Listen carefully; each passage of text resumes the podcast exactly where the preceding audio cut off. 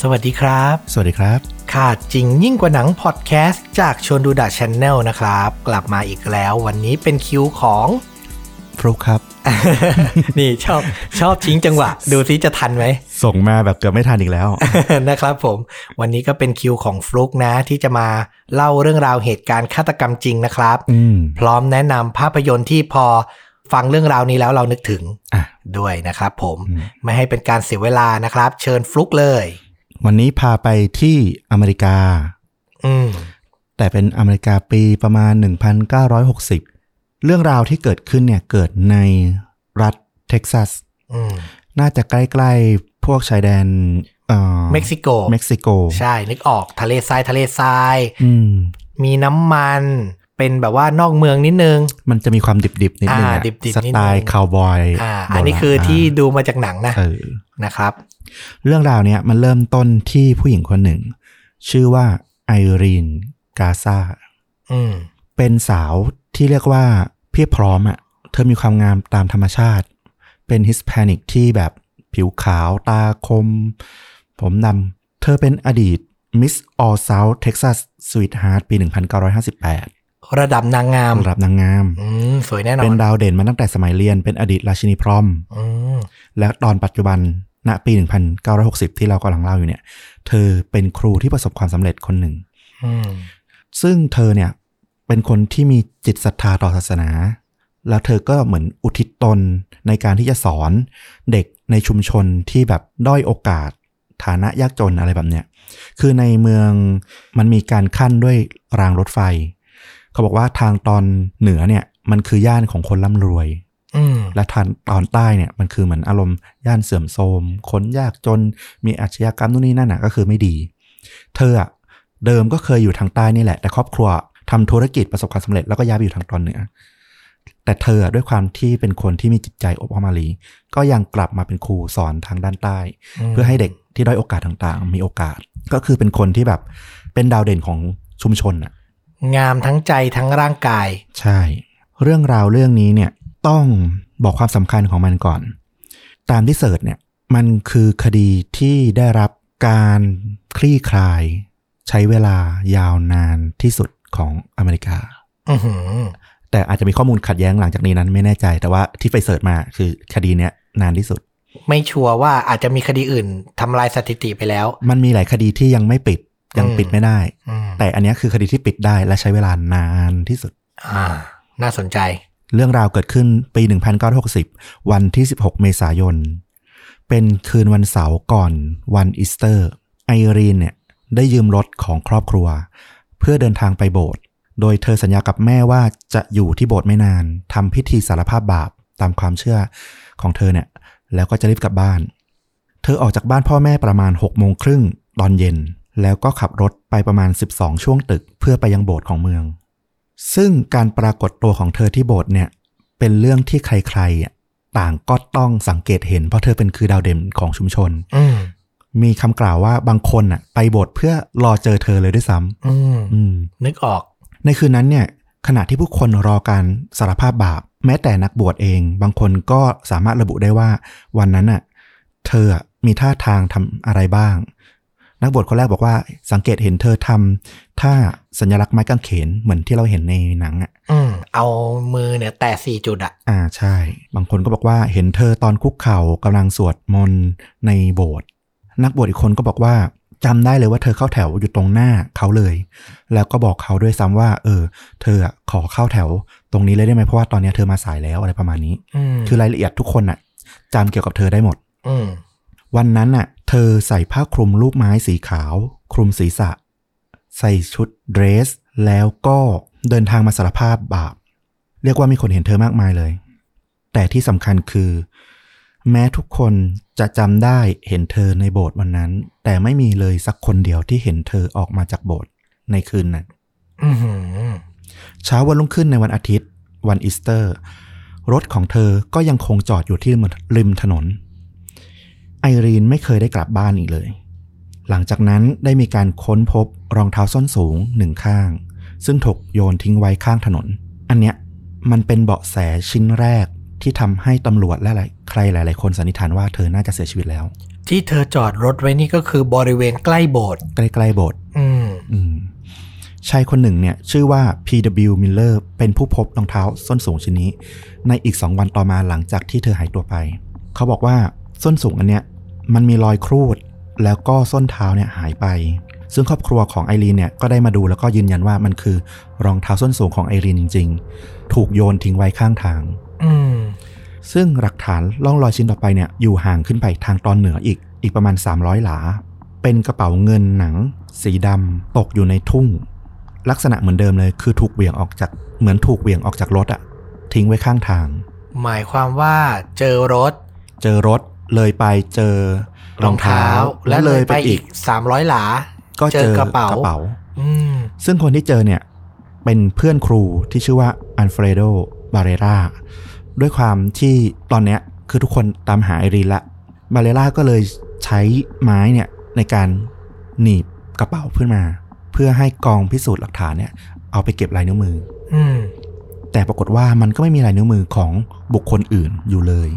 มีแต่รายนิ้วมือไอรีนเลย ใช่ อืม แล้วใกล้ๆกันนั้นก็พบผ้าคลุมลูกไม้สีขาวที่ยับยุยี่อยู่ ต้องบอกว่า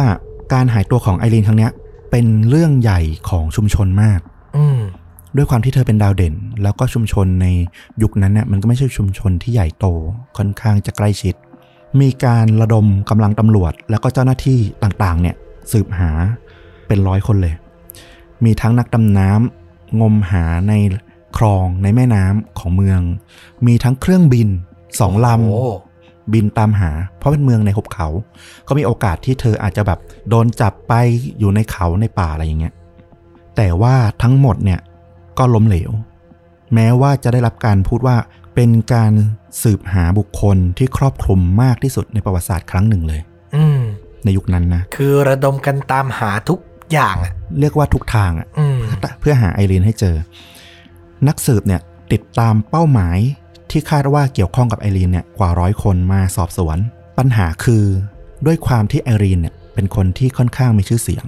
อื มันมีข่าวลือเบาะแสอะไรต่างๆ เข้ามาที่ตำรวจเยอะมาก มีนักดื่มคนหนึ่งที่บาร์ในเมืองใกล้ๆ สารภาพว่าเขาเป็นคนฆ่าไอรีนเอง อืม แล้วเขาก็บอกกับพนักงานเสิร์ฟว่า เดี๋ยวคุณอาจจะเป็นรายต่อไป อืม ซึ่งแน่นอนว่าตำรวจไปจับ ก็บอกว่าเมา อยู่แล้ว เอ อ่ะ อแล้วก็แบบปากพร่อยอะพูดไปเอง อืม ยิ่งเป็นคนดังมากเท่าไหร่ มันก็ยิ่งมีเรื่องอย่างเงี้ย ให้ ใช่ ตำรวจเนี่ยต้องเหนื่อยมากเท่านั้นนะ มีถึงขนาดว่ามีผู้หญิงโทรกลับมาที่บ้านของไอรีน อ้างตัวว่าคือไอรีน บอกว่าโดนจับตัวไปอยู่ที่โรงแรมแห่งหนึ่ง ใกล้ๆเมืองเนี้ย อืม เออเป็นเมืองใกล้ๆกับเมืองที่ไอรีนอาศัยตำรวจหลายสิบนายรีบตรงไปที่โรงแรมดังกล่าว แล้วก็พบว่าเป็นการโทรแจ้งแบบโกหกอะหลอกลวง อืมเอาสนุก อืม ผลสุดท้ายแล้วเหตุการณ์เกิดขึ้นคืนวันเสาร์ที่หายตัวไปใช่ไหม วันพฤหัสบดี กรมตำรวจเมืองแมตอาเรนที่ไอรีนอยู่เนี่ย ได้รับโทรศัพท์แจ้งเวลา7นาฬิกา40 นาที รายงานพบศพหญิงสาว ลอยขึ้นมาในคลอง อืม ฝูงชนต่างรวมตัวกันไปเฝ้าดู ขณะที่นักสืบแล้วก็ตำรวจเจ้าหน้าที่กองปราบเนี่ยก็ได้ยกร่างของไอรีนขึ้นจากน้ำเธอยังแต่งตัวเหมือนชุดคืนวันเสาร์ที่เธอไปร่วมสารภาพบาปแต่ว่าไม่มีรองเท้า แล้วก็ชุดชั้นในหายไป อืม กระดุมต่างๆเนี่ยถูกปลด แล้วก็กระโปรงชั้นในของเธอถูกเลิกขึ้นมาเหนือหัว อืม ใบหน้าด้านขวาของเธอเนี่ยมีรอยฟกช้ำอย่างรุนแรง ดวงตาของเธอทั้งสองข้างอะช้ำคล้ำถูกทำร้ายที่บริเวณศีรษะอย่างหนักแหละ อืม การชันสูตรพลิกศพระบุได้ภายหลังว่า เธอถูกทุบตีด้วยวัตถุแข็ง แล้วก็ขาดอากาศหายใจ ซึ่งเป็นสาเหตุการเสียชีวิต ตัวพี่เขยของไอรีนเนี่ยมาเป็นคนต้องมาระบุตัวตนของศพ ที่นิติเวศก็บอกว่ารับไม่ได้เลยทีเดียว ถึงกับต้องวิ่งหนีออกจากห้อง คือจากคนที่สวย คนที่เป็นดาวเด่นของเมืองอะกลับมาตายแบบน่าสงสารมากอะ เออ เข้าใจ นอกจากนี้เนี่ยด้วยการที่เธอถูกทิ้งในน้ำมาหลายวันน่ะสภาพการเน่าเปื่อยของร่างกายของไอรีนเนี่ยทำให้หลักฐานต่างๆอ่ะมันหายไป อืม ไม่ว่าจะ DNA หรืออะไรก็ตาม แต่ผลการชนสูตรเนี่ยก็ได้ระบุในมรณบัตรของเธอว่าเธอถูกข่มขืนขณะอยู่ในอาการโคม่า โอ้โห ซึ่งถูกจากการทำร้าย แล้วก็ตาย อืม ตอนนี้เรียกว่าไม่มีหลักฐานเลยสักชิ้นเดียว ไม่มีพยานบุคคลที่เข้าข่ายเกี่ยวข้อง มืดแปดด้านนำซ้ำมีแต่ข่าวลือ อืม คือข่าวลือเนี่ยมันเป็นอุปสรรคที่ยิ่งใหญ่มากนะ เพราะว่าพอเหมือนแบบทุกที่มีครูมีประเด็นทั้งหมดอะตำรวจก็ไม่สามารถจะเลือกได้ว่าอันไหนที่มันจริงอันไหนที่มันไม่จริง แล้วพอต้องไปตามทุกประเด็นอะ หลงทาง โอ้โมัน เสียเวลา อืม ในขณะที่เสียเวลาไปกับทิศทางที่ผิดอะทิศทางที่ถูกบางทีหลักฐานมันก็จะหายไปเรื่อยๆ อืม อืม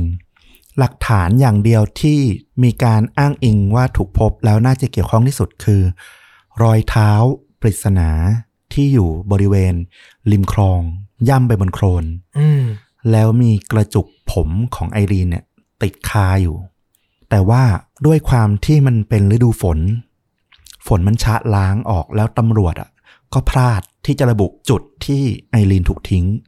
หลักฐานตอนเนี้ยมันเลยเหลือเพียงแค่ว่าฆาตกรเนี่ย เป็นผู้ชายที่สวมรองเท้าขนาดไซส์8ถึง11 เท่านั้นเอง ซึ่งกว้างมาก อืม ตอนนี้เนี่ยเมืองเรียกว่าระดมกำลัง ระดมคน ระดมเงิน เพื่อสืบหาฆาตกรออกมาให้ได้ทว่าการสืบสวนเนี่ยกลับไม่มีความคืบหน้าแม้แต่น้อย แม้จะมีการสอบสวนผู้คนไปกว่า 500 คนแล้วก็ตาม โอ้โห อืม เยอะมาก คือเขาบอกว่าเพื่อนของไอรีน คนที่เคยเดทกับไอรีน สมาชิกในครอบครัว แฟนเก่า เพื่อนร่วมงาน ใครก็ตามที่ได้เห็นเธอในคืนนั้น รวมถึงผู้เคยมีประวัติ กระทำความผิดทางเพศ ในเมืองแมกอาเลน จนถึง 700 ไมล์ยาวไปทางฝั่งตะวันตก ถูกตามกวาดมาสอบสวนหมด อือหือ แต่ก็ไม่พบอะไร ผู้เชี่ยวชาญการจับโกหกจากกรมตำรวจเนี่ย ถูกเอามาสืบสวนคนที่เคยออกเดทกับไอรีน 61 คน แต่ก็ไม่พบอะไร มีการจำลองเหตุการณ์แผนภาพในโบสถ์คืนวันที่ไอรีนหายตัวไป ถึงขนาดระบุได้ว่า มีใครอยู่ตรงไหนในโบสถ์แต่ก็ไม่สามารถสืบสวนต่อไปได้ว่า แล้วไอรีนหายไปไหน อืม อย่างที่บอกก็คือ ทุกคนพบเธออยู่ในโบสถ์แต่ไม่มีใครพบเธอออกมา ใช่ เรื่องราวมันต้องเกิดจุดเริ่มต้นต้องในโบสถ์ อันเนี้ยเป็นจุดสำคัญอย่างหนึ่ง ถ้าฟังถึงตรงเนี้ยอาจจะตกใจนิดนึง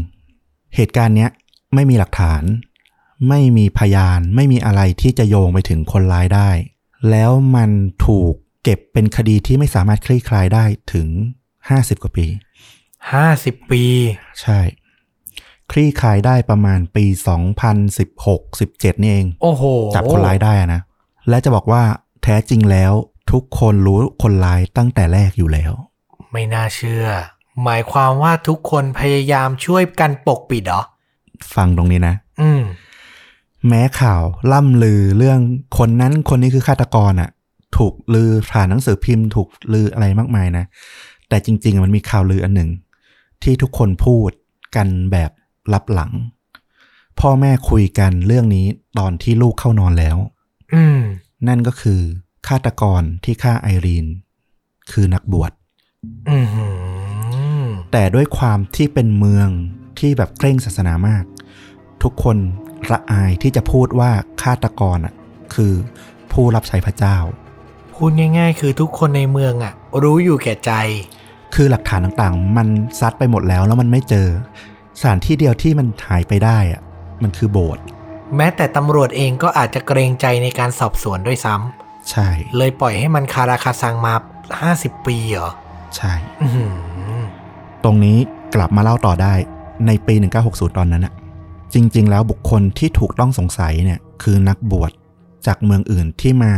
อบรมศึกษาการเป็นนักบวชที่เมืองนี้มาได้ประมาณ 1 ปี อืม ชื่อจอห์นเฟรดอายุ 27 ปี ตำรวจเนี่ยรู้เรื่องของจอห์นเฟรดไม่ค่อยมากเท่าไหร่ แต่สิ่งหนึ่งที่ทำให้เขาอะถูกเอามาพูดถึงในคดีของไอรีนก็คือ ก่อนหน้านี้ก่อนหน้าที่ไอรีนจะหายตัวไปเนี่ยไม่กี่สัปดาห์ เพิ่งมีคดีทำร้ายผู้หญิงเกิดขึ้นในโบสถ์เมืองใกล้ๆ อืม ซึ่งตัวผู้หญิงคนนั้นน่ะมีชื่อว่ามาเรียก u เอรา เป็นนักศึกษาวิทยาลัยอายุ 20 ปี ได้ไปเยี่ยมชมโบสถ์ในเอดินเบิร์ก ห่างจากเมืองแมกอาเลนประมาณ 12 ไมล์ เธอเล่าว่าขณะที่เธออะเดินสำรวจโบสถ์อยู่เนี่ย เธอสังเกตเห็นว่ามีผู้ชายจ้องมองเธอมาจากในรถสีฟ้าขาว อืม แต่เธอก็ไม่ได้สนใจเท่าไหร่เพราะเธอคิดว่าเธออยู่ในบริเวณของพระเจ้าอ่ะ มันไม่มีเรื่องอะไรร้ายๆไม่มีคนประสงค์ร้ายหรอก เหมือนอยู่ในเขตอภัยทานอ่ะ อืม สบายใจ เธอก็เข้าไปสวดมนต์ในโบสถ์ ปรากฏว่าไม่ทันที่จะได้สวด ก็มีมือคว้าเธอมาจากด้านหลัง พร้อมพยายามเอาผ้าอุดปากเธอ โอ้โห เธอถลาล้มลงไปที่พื้น ผู้ชายคนนั้นก็ตามเออกมา มือยัดไปที่ปากเพื่อไม่ให้ร้อง จนทำให้มือของผู้ชายคนนั้นนะถูกเหมือนถูกกัดถูกควนด้วยฟันน่ะ อ่า เป็นรอยเป็นรอยแผล คือเธอพยายามสู้ ใช่ อืม สุดท้ายโชคดีที่เธอแบบดิ้นแล้วหนีออกไปได้ทัน อืม แล้วเกเวล่าเนี่ยก็มาแจ้งความระบุลักษณะ ซึ่งตรงกับจอห์นเฟรดทุกประการ ก็คือนักบวชฝึกหัด ใช่ คนนี้ ใช่ อืม ตำรวจก็เลยสงสัยว่าคนที่ก่อความรุนแรงในโบสถ์กับผู้หญิงอะในคดีของเกเวล่าเนี่ยอาจจะเชื่อมโยงกับไอรีนหรือเปล่า ก็คือสงสัยตั้งแต่ตอนปี 1960 แล้ว ใช่ อืม ที่สำคัญตำรวจเนี่ยจริง ๆ ก็มีการสืบสวนสอบถามไปที่นักบวชในโบสถ์หลาย ๆ คนเหมือนกัน ซึ่งบางคนก็ยืนยันว่าเขาอะเห็นว่าจอห์นเฟรดอะหายไปช่วงหนึ่งของพิธีทำสารภาพบาป อืม แต่ก็ไม่ได้รู้ว่าไปไหน แล้วหลังพิธีมิสซาในตอนเที่ยงคืนเขากลับมาเนี่ย มีคนสังเกตเห็นว่าเขามีรอยบาดแผลที่มือ อืม อืม แต่ก็ไม่มีใครถามว่าเกิดอะไรขึ้น ตำรวจก็ไปเรียกจอห์นเฟรดมาสืบสวน ถึงเรื่องความสงสัยข้อสงสัยต่างๆนี่แหละ รวมถึงคดีของเกเวล่าด้วย อืม จอห์นเฟรดเขาก็บอกว่าเขาอะเป็นคนที่ได้เจอกับไอรีนในคืนนั้นจริง ๆ เขาได้พูดคุยกับไอรีน และรู้สึกว่าคำพูดของเขาอะทำให้ไอรีนรู้สึกไม่สบายใจ เขาก็เลยขอแยกตัวออกไป ไอรีนก็ขอแยกตัวไป เขาอะขับรถกลับไปที่ที่พักของเขาเพื่อไปเอาของหรืออะไรประมาณนี้แหละ ระหว่างที่ไปถึงที่พักเนี่ยเขาเข้าที่พักไม่ได้ทำให้เขาต้องทำการปีน แล้วทำให้เขาอะมีแผลที่มือ ตอนที่กลับมาที่มิซาตอนเที่ยงคืน อื้อหือ นี่คือคำกล่าวอ้างของเขา เป็นเรื่องเล่าที่มีจุดเอ๊ะ เต็มไปหมดเลย อืม แต่สิ่งที่คนคนต่างๆในเมืองอะพูดถึงเรื่องเนี้ยคืออะไรรู้ไหม อืม อันนี้คือเพื่อนของไอรีนเลย เขาบอกว่าความรู้สึกก็คือถ้าคุณต้องการเป็นคาทอลิกที่ดี คุณไม่ควรพูดคุยเรื่องนี้ อืม เพื่อนของไอรีนบอกว่าถ้าเธอพูดเรื่องเนี้ยมันเหมือนเธอจะถูกคว่ำบาตรทางสังคม เธอจำได้ว่าเข้าร่วมพิธีมิสซาวันอาทิตย์ หลังจากงานศพของไอรีนไปแล้วเนี่ย มีนักบวชได้มาเตือนเธออย่างจริงจังเลยว่า อย่าเป็นพยานเท็จ กล่าวหาสมาชิกของคณะสงฆ์ อืม นักบวชคนนั้นบอกว่าเขารู้ดีว่ามีข่าวลือเกี่ยวกับนักบวชคนหนึ่ง ที่เกี่ยวข้องกับการฆาตกรรมของไอรีน เป็นไปไม่ได้ที่นักบวชจะก่ออาชญากรรมเช่นนี้ อย่าพูดถึงมัน อย่าแม้แต่จะคิดเอาเอง ในช่วงปลายเดือนเมษายนเนี่ยตำรวจนักสืบต่างๆ ได้ทำการระบายน้ำออกจากคลองที่ไอรีนเนี่ยถูกทิ้งไว้ เพื่อสำรวจหาหลักฐานอื่นๆ อืม พวกเขาก็ได้พบรอยเท้าที่ย่ำอยู่ รวมถึงเจอเครื่องเล่นแผ่นสไลด์ Eastman Kodak Slide เป็นเครื่องฉายสไลด์แบบโบราณอะ่ะ อืม ก็คือเป็นเหล็กใหญ่ ๆ นิดหนึ่งอะ่ะ สีเขียวอ่อน มีสายสีดำยาว ตำรวจร้องขอความช่วยเหลือจากสาธารณชน ในการหาเจ้าของว่ามันคือของใคร มีเพื่อนนักบวชของจอห์นเฟรดที่ไปเห็น แล้วจำได้ด้วยว่าเป็นของจอห์นเฟรด อืม แต่ก็ปิดปากเงียบ ในที่สุดกระแสกดดันมันมาเรื่อยๆ จนที่สุดจอห์นเฟรดก็ออกมา ยอมรับว่าเขาอะเป็นคนซื้อ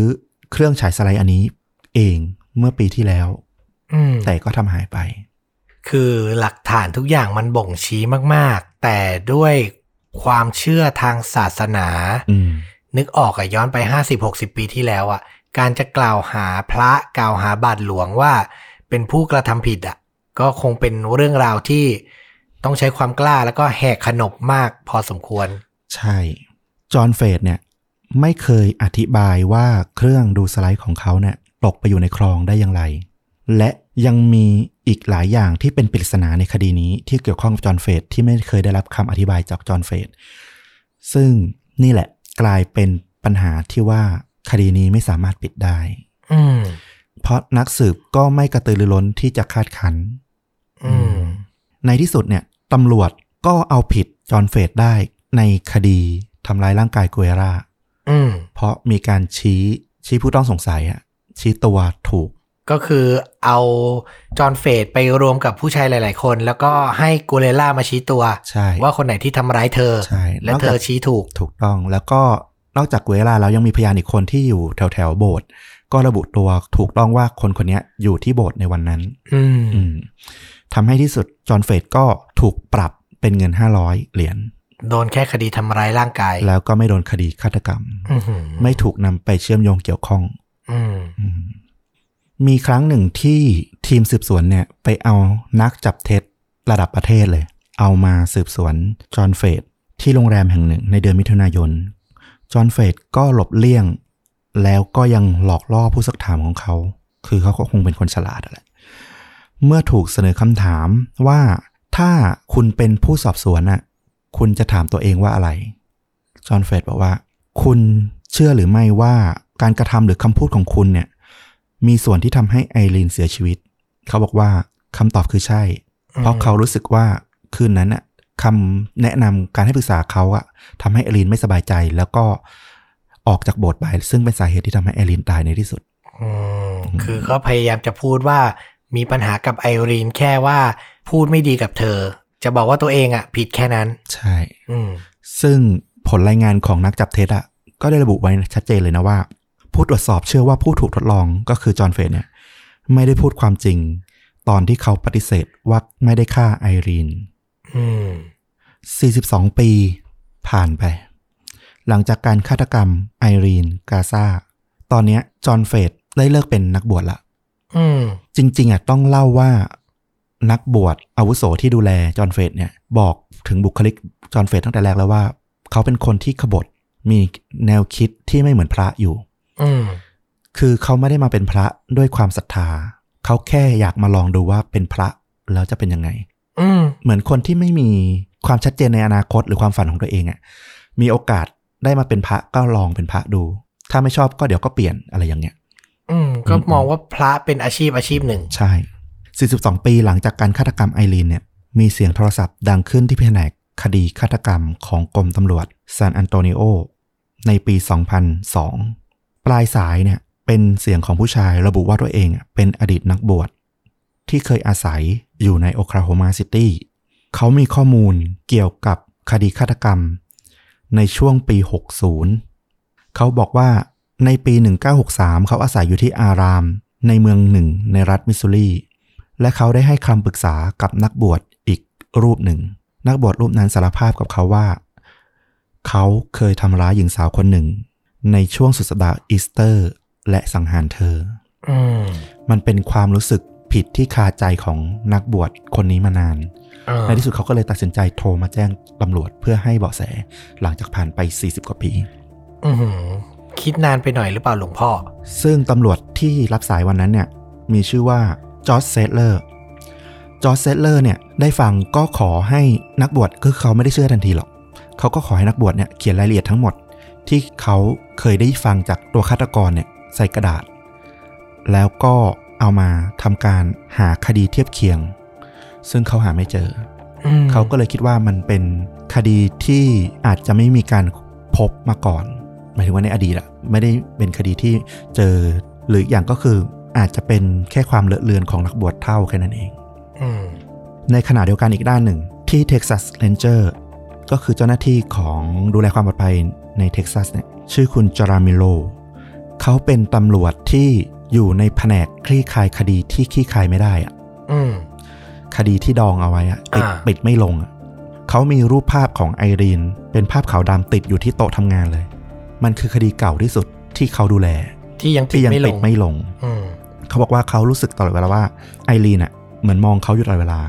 เป็นแรงผลักดันให้เขาแบบอยากคลี่คลายคดีของไอรีนให้ได้ มันก็เหมือนแบบในหนังเลยนะ คือฝั่งหนึ่งอะมีข้อมูลที่สืบโยงไปถึงคดี แต่ไม่รู้ว่าคือคดีอะไร กับอีกฝั่งอะมีข้อมูลของคดีนี้ แต่หาไม่เจอว่ากุญแจซิกซอว์ชิ้นสุดท้ายอะอยู่ที่ไหน เออ เออ และโชคดีมากเลย ว่าที่สุดทั้งคู่อะก็ได้มาเจอกัน เออ คือไม่กี่สัปดาห์ก่อนวันขอบคุณพระเจ้า มีตำรวจเท็กซัสเรนเจอร์ชื่อ ร็อกกี้มิลิแคนได้แวะมาที่สำนักงานของเซตเลอร์ เพื่อรับหลักฐานบางอย่างในคดีที่เขาดูแลอยู่ ในขณะที่เขาพูดคุย ทั่วไปเกี่ยวกับเรื่องของการสืบสวนอะเมริแกนก็บอกว่า เนี่ยเขามีคดีปิดไม่ลงอยู่คดีหนึ่ง ซึ่งตอนเนี้ยกำลังยุ่งมาก มันน่าทึ่งมากเลยเพราะคดีเนี้ยเกิดขึ้นในเมืองหุบเขา มีอายุย้อนไปตั้งแต่ 1960 เป็นผู้หญิงคนหนึ่งถูกสังหารในสุดสัปดาห์อีสเตอร์ และผู้ต้องสงสัยหลักก็คือนักบวช อืม ตรงเนี้ยพอเซสเลอร์ได้ยินอ่ะ มันคือข้อมูลเดียวกับที่เขาได้มาจากนักบวช ที่โทรมา ที่โทรมาเลย อืม เขาก็เลยต่อติดคุยกับมิลิแกน แล้วมิลิแกนก็เลยพาไปพบกับจารามิโลที่ดูแลคดีนี้ ทั้งคู่ก็เลยมีการแลกเปลี่ยนข้อมูลกัน แล้วมันก็เลยนำมาซึ่งการขอรื้อคดีนี้กลับมาใหม่อีกครั้งในปี 2004 สองพันสี่ อืมทั้งคู่บอกว่าเขารู้สึกว่าไอรีนน่ะกำลังชี้ให้ไปในทิศทางการสืบสวนที่ถูกต้องอยู่ เพื่อคลี่คลายคดีของเธอ คือต้องบอกว่าปี 2004 เนี่ย พ่อแม่ของไอรีนเนี่ยเสียชีวิตหมดแล้วนะ อืม โดยที่คาใจคือทั้งคู่อ่ะพ่อแม่ของไอรีนน่ะค่อนข้างปักใจว่าจอห์นเฟรดหลวงพ่ออ่ะคือคนฆ่าแต่เอาผิดไม่ได้ อืม แล้วก็ไม่มีใครที่จะไฟต์ต่อสู้จนแบบเอาคนผิดมาลงโทษจริง ๆ ในที่สุดปี 2004 คดีก็ถูกรื้อขึ้นมาใหม่ ในที่สุดทั้งคู่ก็ได้พบกับพยานปากเอกของคดีนี้ที่โทรมาแจ้งเบาะแสกับเซสเลอร์ เขาคือเดลทาคินี อืม เป็นอดีตนักบวชในโอกลาโฮมาซิตี้ เขาเล่าว่าในฤดูร้อนปี 1963 เขาเนี่ยอยู่ที่อารามพระแม่ในมิสซูรี มีนักบวชหนุ่มคนหนึ่งจากซานอันโตนิโอได้มาปรึกษาเขาว่า ได้สังหารผู้หญิงคนหนึ่ง เทคเคนี่เนี่ยก็ได้ให้คำปรึกษากับนักบวชหนุ่มคนนั้น ในขณะที่เขายังอยู่วัด ซึ่งสิ่งเนี้ยเป็นสิ่งที่คาใจทาคินี่มาตลอด 4 ทศวรรษ จนกระทั่งตอนเนี้ยเขาอายุ 70 ปี เขาบอกว่าเขาไม่รู้สึกสบายใจกับความคิดที่ว่าเขาอะเป็นส่วนหนึ่งของการปกปิด ร่วมกับเจ้าอาวาสในการช่วยเหลือนักบวชที่ก่อคดีฆาตกรรม อืม จรายมิโลก็ฟังด้วยความประหลาดใจ เพราะว่าทาคินี่เนี่ยไม่รู้จักชื่อเหยื่อ อืม แต่เขาจำได้ว่าเธอไปโบสถ์ในช่วงสัปดาห์อีสเตอร์เพื่อกล่าวสารภาพบาป มันก็เลยเป็นเหตุผลว่าทำไมมันถึงจับโยงมาไม่ติดกันสักที เพราะว่าตลอดมาตั้งแต่ทาคินี่ได้รับคำปรึกษาจากจอห์นเฟรดเนี่ย เขาเข้าใจมาตลอดว่าคดีฆาตกรรมเนี่ยเกิดขึ้นในปี 1962 หรือ 1963 อืม แต่มันเกิดจริง ๆ คือปีหนึ่งเก้าหกศูนย์ ใช่ทำให้เขาไม่เคยได้ยินคดีนี้มาก่อนเลย ก็คือตำรวจคนแรกที่รับสายเขาไปหาเคสในปีนั้น ก็เลยไม่เจอ ก็ไม่เจอ เออ จริง ๆ ถ้าบอกปีถูกน่าจะหาเจอตั้งแต่แรกแล้ว อาจจะเจอตั้งแต่แรก อืม อืมสิ่งที่ทาคินี่ได้ให้ปากคำเนี่ยก็คือเหตุการณ์ในคืนวันนั้น เขาเล่าว่าจอห์นเฟรดได้ขอให้ไอรีนเนี่ยมาที่โบสถ์เพื่อฟังคำสารภาพบาปของเธอ หลังจากสารภาพบาปแล้ว เขาได้ทำการข่มขืนไอรีน อือหือ ทากินี่คิดว่าเธออะน่าจะถูกมัดแล้วก็ปิดปากไว้ด้วย จอห์นเฟรดเล่าว่าเขาอะลูบไล้หน้าอกของไอรีน ก่อนที่เขาอะจะกลับไปประกอบพิธีทางศาสนา โดยที่ย้ายเธอเนี่ยที่ถูกจับมัดไว้เนี่ยขังไว้ที่ห้องใต้ดินของโบสถ์ อือหือ ต่อมาในเย็นวันนั้น หรืออาจจะอีกไม่กี่วันหลังจากนั้นเนี่ยจอห์นเฟรดก็ได้ย้ายไอรีนออกจากโบสถ์แล้วก็เอาเธอเนี่ยไปซ่อนที่บ้าน แล้วก็เอาเธอเนี่ยวางไว้ในอ่างอาบน้ำโดยมีกระเป๋าเนี่ยวางทับศีรษะเอาไว้ เขาบอกว่าเขาได้ยินไอรีนน่ะคร่ำครวญบอกว่าฉันหายใจไม่ออก ฉันหายใจไม่ออก แต่จอห์นเฟรดก็ไม่ได้สนใจ ตกเย็นวันนั้นเขากลับมาก็คือพบว่าไอรีนเนี่ยเสียชีวิตอยู่ในอ่างอาบน้ำนั่นแหละ พอเธอเสียชีวิต จอห์นเฟรดก็เลยเอาเธออะขึ้นรถ แล้วก็เอาไปทิ้งไว้ที่คลองตามที่ได้เล่ามานั่นแหละ ก็คือเสียชีวิตก่อนที่จะเอาไป ใช่ ทิ้ง กลับมาปี 2004 ตอนนี้เนี่ยพยานปากเอก พร้อมมีรายละเอียดที่สามารถโยงไปถึงตัวจอห์นเฟรดได้ แต่อุปสรรคสำคัญคืออายการเขต ในขณะนั้นเนี่ยมีนามว่าเรเน่เกวราเขาเป็นคนที่บอกว่าหลักฐานที่ Texas Ranger แล้วก็ตำรวจใดๆ ที่ไปรวบรวมมาเนี่ยยังอ่อนอยู่ อืม ยังอ่อนอยู่มากที่จะแบบซัดโทษใส่จอห์นเฟรดซึ่งขณะนี้ก็อายุเท่าชรา70-80 ปีละ อืม เขาบอกว่า ฉันตรวจสอบไฟล์เมื่อหลายปีก่อน มันไม่มีอะไรอยู่ที่นั่นหรอกหลักถงหลักฐานอะไรทั้งหมดเนี่ย วิธีที่จะเอาคดีนี้กลับมาลื้อขึ้นใหม่ได้ มีแต่ว่าถ้าคุณเชื่อว่าหมูวินได้ มันก็อาจจะลื้อกลับมาได้ คือเขาเชื่อเลยว่ามันเป็นไปไม่ได้ที่จะลื้อคดีกลับมา อืม อายการเขตกุเอราคนเนี้ยถึงกับพูดว่าทำไมทุกคน ถึงยังถูกหลอกหลอนด้วยการตายของเธอ มันผ่านมา 40 กว่าปีละ เธอเสียชีวิตฆาตกรของเธอหนีไป มันจบละ อืม ด้วยการที่พยายามไม่ลือคดีของอายการเขตเนี่ยทำให้พยานปากเอกอย่างเทคานีหรือแม้แต่ใครก็ตาม ก็ไม่ได้ถูกนำมาสอบสวนในศาล อืม เรื่องเนี้ยทำให้ตำรวจสืบสวนกับอายการเขตกูเรล่าเนี่ยที่บอกว่าทรงอำนาจมากในเขตณขณะนั้นเนี่ยถึงขั้นทะเลาะกันอย่างรุนแรงผ่านหน้าหนังสือพิมพ์เลย อืม แต่ที่สุดแล้วเนี่ยคดีมันก็ถูกลบกลืนหายไปในที่สุด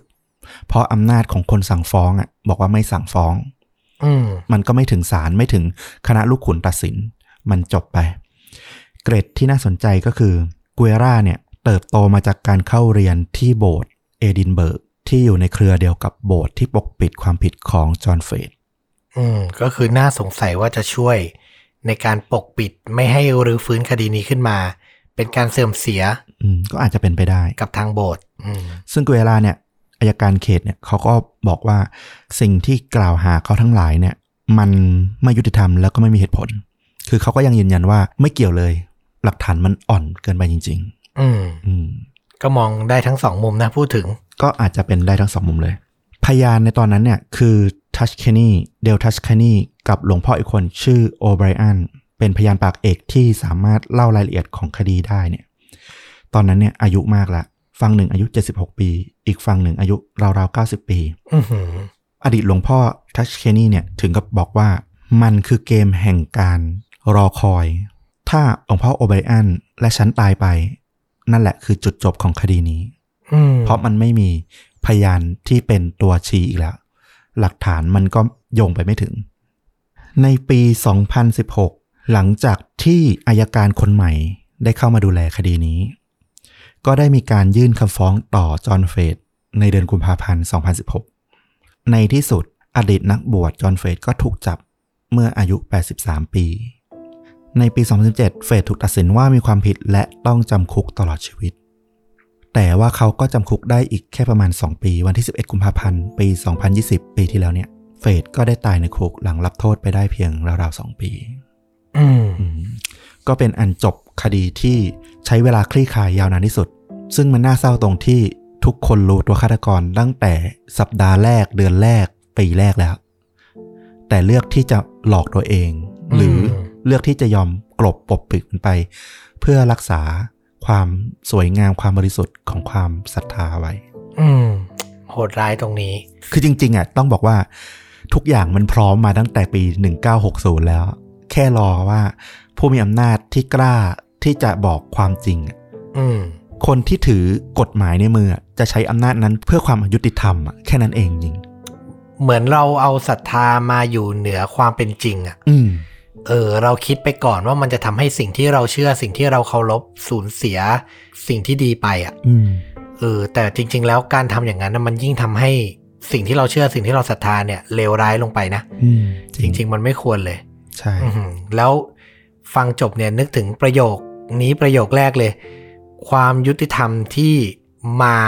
ไม่ทันเวลา อืม มันคือความไม่ยุติธรรมนะ อืม มันคือความอายุติธรรมอะ มันไม่ได้มีเหยื่อแค่ตัวไอรีนที่เสียชีวิตนะ คนเป็นพ่อเป็นแม่ของไอรีนอะทุกข์ทนทรมานจนวันเสียชีวิต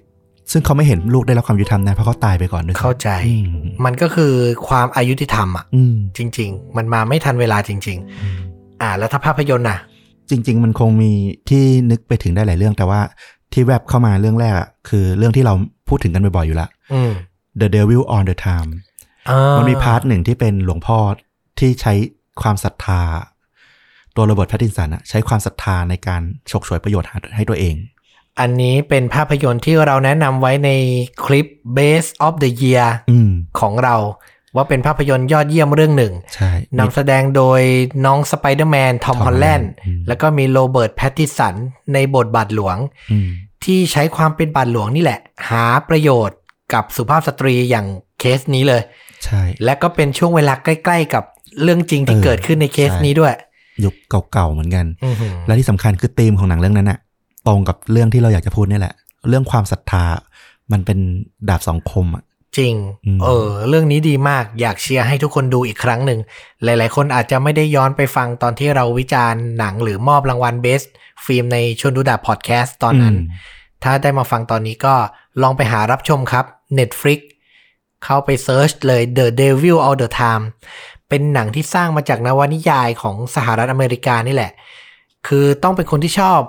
ดราม่าเมโลดราม่าเดินเรื่องอาจจะเนิบเนิบๆนิดนึง อืมนิยายนิยายหน่อย อ่า นะ มีเสียงบรรยายทุ้ม